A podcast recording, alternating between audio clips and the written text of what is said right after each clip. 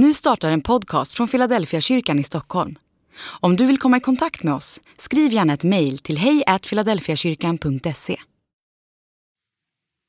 Dag 287. Människan.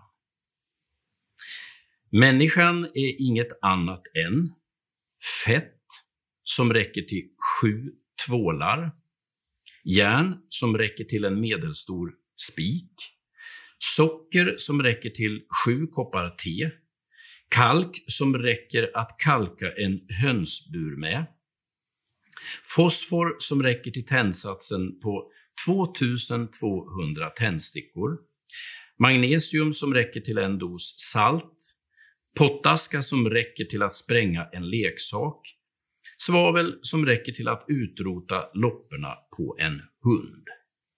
Professor C.E.M. Jode. Vad är en människa värd egentligen? Rent kemiskt är det nog, är det nog de konstgjorda lederna eller dyra tandlagningarna som har störst värde.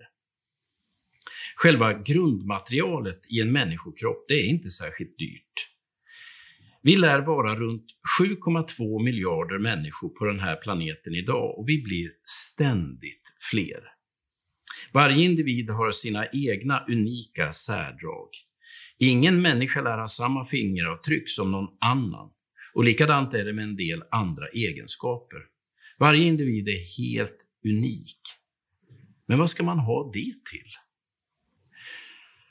Den enda nyttan med alla dessa olikheter är att vi kan identifieras. Någon annan mening verkar inte finnas med denna enorma variation. Det är med oss människor som det är med snöflingorna.